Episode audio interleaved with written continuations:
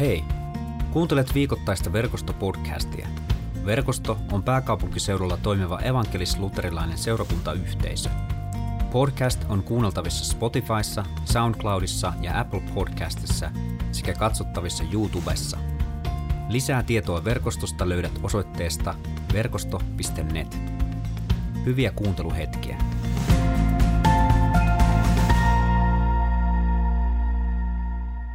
Sapatin jälkeisen aamun hämärässä naiset lähtivät viemään haudalle tuoksuöljyä, jota olivat tehneet.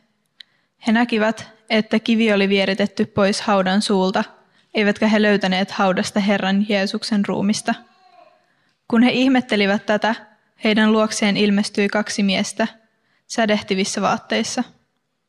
Naiset katsoivat peloissaan maahan, mutta miehet sanoivat, miksi etsitte elävää kuolleiden joukosta? Jeesus ei ole täällä, koska hänet on herätetty kuolleista. Muistattehan, miten hän Galileassa ollessaan kertoi, mitä täytyy tapahtua. Ihmisen poika luovutetaan syntisten käsiin ja ristiin naulitaan, mutta kolmantena päivänä hän nousee ylös. Silloin naiset muistivat, mitä Jeesus oli sanonut.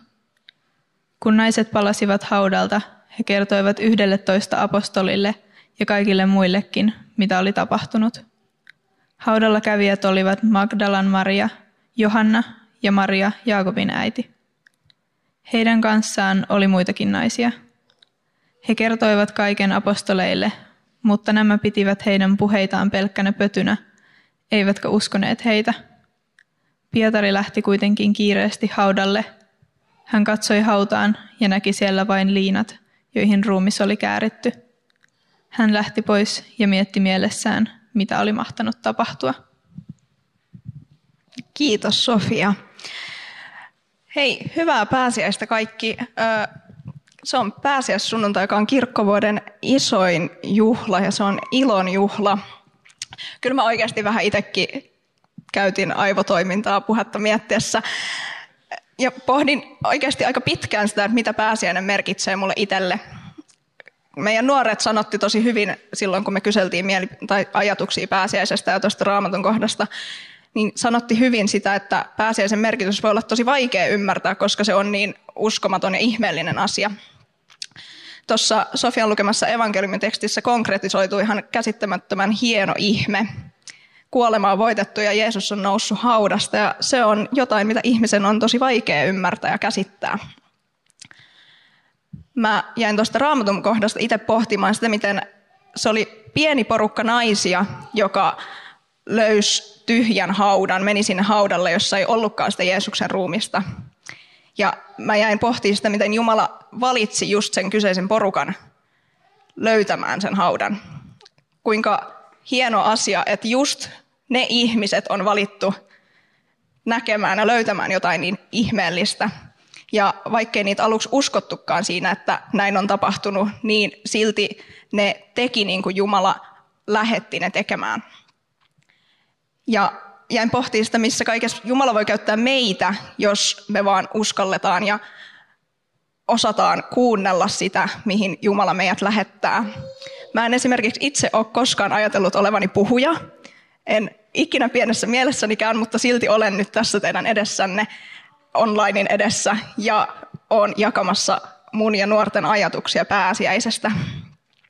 Koska joku sai mut sanomaan muutamia viikkoja sitten, että hei, jos ei nuoret halua puhua, niin mä voin, mä voin tehdä sen sitten sunnuntaina. Viikko sitten nuorten jatkoilla mä juttelin muutaman nuoren kanssa pääsiäisestä ja me puhuttiin siitä, miten yhdenkään ihmisen elämä ei aina ole helppoa ja kivaa. Edes Jeesuksen elämä ei aina ollut helppoa ja kivaa ja me puhuttiin siitä, miten me tosi helposti syyllistetään Jumalaa siitä, kun joku meidän elämässä menee pieleen. Tai jos vaikka meidän rukouspyyntöihin ei heti vastata, niin se on aina semmoinen hitsi, että, että Jumala, että miksi, miksi näin ei voi tapahtua, että miksi sä oot niin ilkeä, etkä anna mun päästä sinne tai tänne tai tonne. Me syytetään Jumalaa siitä. Ja tosi harvoin mietitään sitä, että mitä Jumala meiltä haluaa, kun me mietitään vaan sitä, että mitä me itse just sillä hetkellä haluttaisiin. mä itse uskon siihen, että jos meidän rukouspyynnöt ei toteudu heti, niin siihen on joku tarkoitus, että silloin niiden tarkoituskaan just sillä hetkellä toteutuu, vaan se voi toteutua vaikka vähän myöhemmin, tai sitten sen ei ole koskaan tarkoitus toteutua, mutta mä luotan siihen, että siihen on tarkoituksensa. Me voidaan yhdessä tehdä tosi hienoja asioita, jos me vaan osataan ja halutaan edes yrittää kuunnella sitä kaikkea, mitä Jumala meidän elämältä haluaa. Ja kuunnella sitä, mihin Jumala meidät haluaa lähettää, vähän niin kuin ne päivän raamatun kohdan naiset lähetettiin viemään sanaa ylösnouseesta Jeesuksesta. Jumala ei ole koskaan luvannut meille, että elämä olisi aina helppoa. Ei yhdellekään meistä. Elämässä on ylämäki ja alamäki. Aina välillä on sorasta hiekkatietä ja välillä on tasas, tasaisempaa asfalttia. Mutta Jumala on luvannut kantaa meitä silloinkin, kun meillä on vaikeaa olla meidän kanssa niinä kaikkina hetkinä. Vaikka nyt tässä hetkessä, kun olen teidän edessä puhumassa, niin mä voin luottaa siihen, että mä en ole tässä yksin, vaan Jumala on mun kanssana tässäkin hetkessä ja kantaa silloin, kun itsellä on hankalaa. Jumalan kanssa me voidaan riisua meidän kaikki roolivaatteet ja naamiot ja olla sitä, mitä me milloinkin ollaan. Jumala nostaa silloin, jos on pudonnut kuoppaan. Jumala kantaa, kun ei itse jaksa ottaa askeltakaan tai edes aamulla meinaa jaksaa nousta sängystä. Jumala tuuppaa hellästi rohkaisten eteenpäin silloin, kun itse ei meinaa uskaltaa tehdä jotain ja Jumala jarruttaa silloin, kun me, meillä on vähän liian kova meno eikä meidän omat jarrut kunnolla toimi. Ja vaikka me tehtäisiin ihan mitä tahansa, niin me voidaan aina palata Jumalan ja Jeesuksen luokse. Ihan aina. Ei ole mitään semmoista, minkä takia me ei voitaisi palata Jumalan luokse. Koska Jumala antoi rakkaudesta ainoan poikansa, ei vihasta. Ja Jeesuksen ristin kuolemalla ja kuoleman voittamisella Jeesus on lunastanut meidät vapaiksi ja luvannut meille paikan taivaassa kaikista meidän teoista huolimatta. Me ei voida meidän teoilla ja sanoilla saada Jumalan suosiota ja ansaita sitä taivaspaikkaa, vaan Jumala on Jeesuksen kautta tuonut meidät samanarvoisiksi keskenämme, että meidän ei tarvitse kilpailla toistemme kanssa ja tulla toisiin paremmaksi, että me päästäisiin taivaaseen